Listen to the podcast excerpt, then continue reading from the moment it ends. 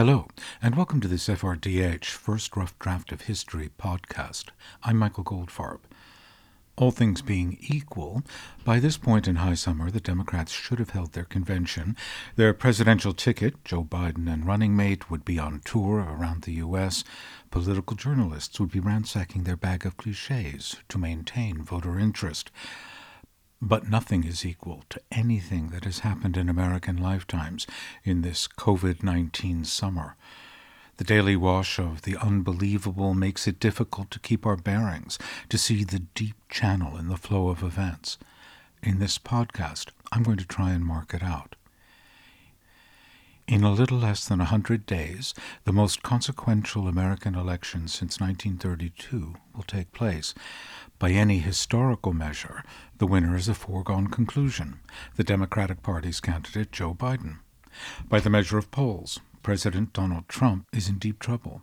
The big picture is this polls conducted as recently as 10 days ago show him 15 points behind Biden. In March, Biden's advantage was just two points, a statistical tie. At a more granular level, at this same point in the election campaign of 2016, Trump was leading in the suburbs, where presidential elections are won or lost, by 10 percentage points. Today, Biden leads by 9 points. That's a swing of 19 points. Now, polls are just snapshots. They can be inaccurate. They can change. But these polls echo historical precedent. Trump is running for re election in the middle of a crisis like Herbert Hoover in 1932 as the Great Depression gripped the U.S., or Jimmy Carter in 1980 as the Iranian hostage crisis and inflation swept the country, and the first President Bush in 1992, who saw a national mood swing from the sugar high of sweeping Saddam Hussein out of Kuwait, and then a deep recession and slow recovery ruining the economic prospects of millions of American voters. All three men lost their re election bids.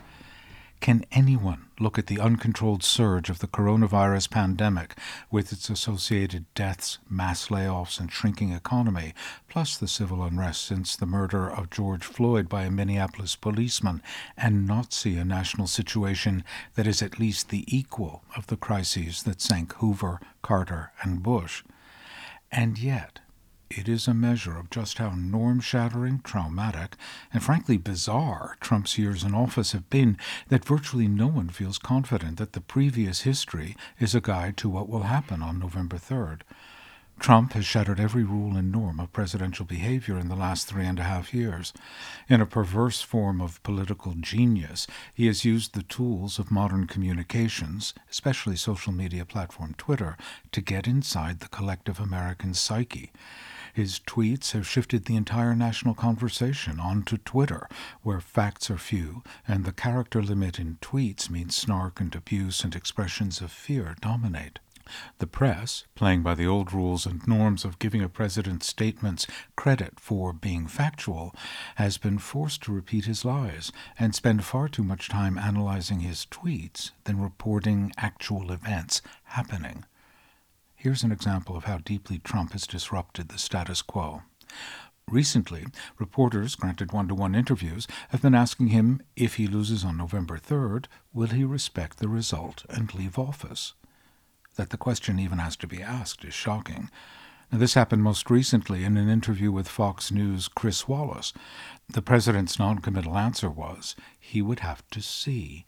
Then Trump added, I'm not going to just say yes. I'm not going to just say no. He then went on to criticize yet again voting by mail, something the Democrats want because of the pandemic. Trump said it would rig the election.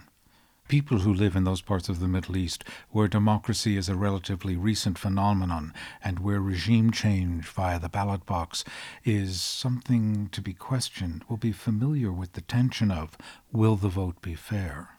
Will the result be respected? In America, this tension is unprecedented. This has led to a kind of panic among opinion formers and leading academics. Yale University history professor Timothy Snyder, an expert on how societies are taken over by dictatorships, put up a 20 tweet thread on Twitter last week with advice on how to resist authoritarianism. It begins, Do not obey in advance. It ends, Be as courageous as you can. If none of us is prepared to die for freedom, then all of us will die under tyranny. Washington Post column Brian Klaas, who has studied many contentious elections around the world, wrote last year For many countries, elections don't involve just counting ballots, but also counting bodies. He then outlined his fears for the U.S. presidential election. The bulwarks that protect a country from political violence can be breached if the leader of that country dehumanizes certain groups of people, targets political opponents with venomous rhetoric, explicitly encourages violence, and then rejects the results of an election. Trump raises all four of those red flags. Neither Snyder nor Klaas is anyone's idea of a radical. Their sense of alarm is a reflection of how deep the despair is in America as Election Day approaches. In recent weeks, it seems Trump and his advisers have been working hard to prevent the election taking place. His administration's approach to the pandemic is to let it surge. Last week set records for new cases. More than 144,000 have died. It also looks like he's trying to provoke some major act of violence that might allow him to try to cancel the election. The images of men from federal agencies in full combat gear but wearing no identification, snatching protesters from the streets of Portland, Oregon, and throwing them into unmarked vehicles recall similar scenes in Chile and Argentina when democracy was suspended in those countries during the dirty wars of the 1970s. The scenes will certainly excite the 35 to 38 percent of Trump's unswayable support, but the rest of the country. The question is whether these actions will incite real violence in return. Every day it seems like a neck and neck race for America to make it to November 3rd as a functioning democracy. A few weeks ago, I was invited to a Zoom talk with former Democratic Senator Gary Hart. The talk focused on the many discretionary powers the presidency acquired during the Cold War and more recently the War on Terror. At least 100 that can be used at a president's discretion during times of national emergency, according to research by the Brennan Center at NYU School of Law. Their website is open, by the way, and you can find more details there. Hart is one of the two surviving members of the Church Committee, the congressional committee that investigated abuses by America's intelligence services, including the CIA and the FBI, during the 1970s. Hart knows the secret state as well as anyone. He minced no words. Trump can invoke some of these powers to forestall the election. This past week, the senator wrote an op ed in the New York Times that summarized what he told us, and he cited one example going all the way back to the Communications Act of 1934. The president can suspend broadcast stations and other means of communication following a proclamation of national emergency. He also reminded people of something Donald Trump said in March. I have the right to do a lot of things that people don't even know about. When looking at the scenes in Portland and reading of Trump's plan to send the same combat ready federal militias to Chicago and other Democratic Party controlled cities, it's hard not to think that those things that people don't know about are things he's considering using to forestall the election. And yet, there is a reality that is too easily overlooked in the Twitter stoked paranoia gripping American political life. It's a reality I've covered as a journalist the last four years. First, Trump is really bad at the authoritarian thing. His wall isn't built. No one's free speech has been curtailed. I mean, I'm talking to you, right? Then the Democrats' polling momentum isn't because of Trump's inept handling of the pandemic. They already had momentum. I was in Washington, D.C. for Trump's inauguration in 2017. The day after, I was part of the crowd at the Million Women March. It was at least double the size that turned out on the mall to watch Trump take the oath of office. In the midterm elections of 2018 in suburban Atlanta, I recorded a group of women as they prepared to canvass their neighborhood on behalf of the Democratic candidate.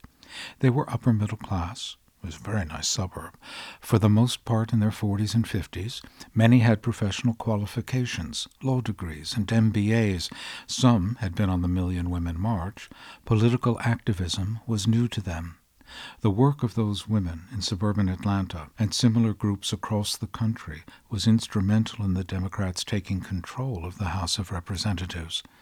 In 2019's off year elections, the same female driven energy propelled the Democrats to victory in governor's contests in three southern states. Democrats won both houses of the Virginia legislature, an absolutely astonishing result. There is no reason to think that momentum has dissipated. Finally, there is this easily forgotten fact. In 2016, Hillary Clinton won the election by nearly 3 million votes. Trump was put into office by the archaic mechanism of the Electoral College. Pennsylvania, Michigan, and Wisconsin provided Trump's winning margin in the Electoral College, and today's polls show Biden leading Trump in all three. So, to go back to the beginning, by any historical measure, if the vote is free and fair, and all the ballots counted, the Democratic candidate Joe Biden is on course to become the next President of the United States. The next hundred days will be a measure of how much Donald Trump's norm shattering first term has upended historical precedent and set America down a path towards authoritarian rule. I'm not sure it has got that far, but I'm not willing to put money on it. And that's all for this FRDH podcast. I hope I marked the channel out clearly for you. Well, if not, come back again and go to the website www.goldfarbpod.com, listen to other things, and please make a donation to keep the podcasts coming. Thanks.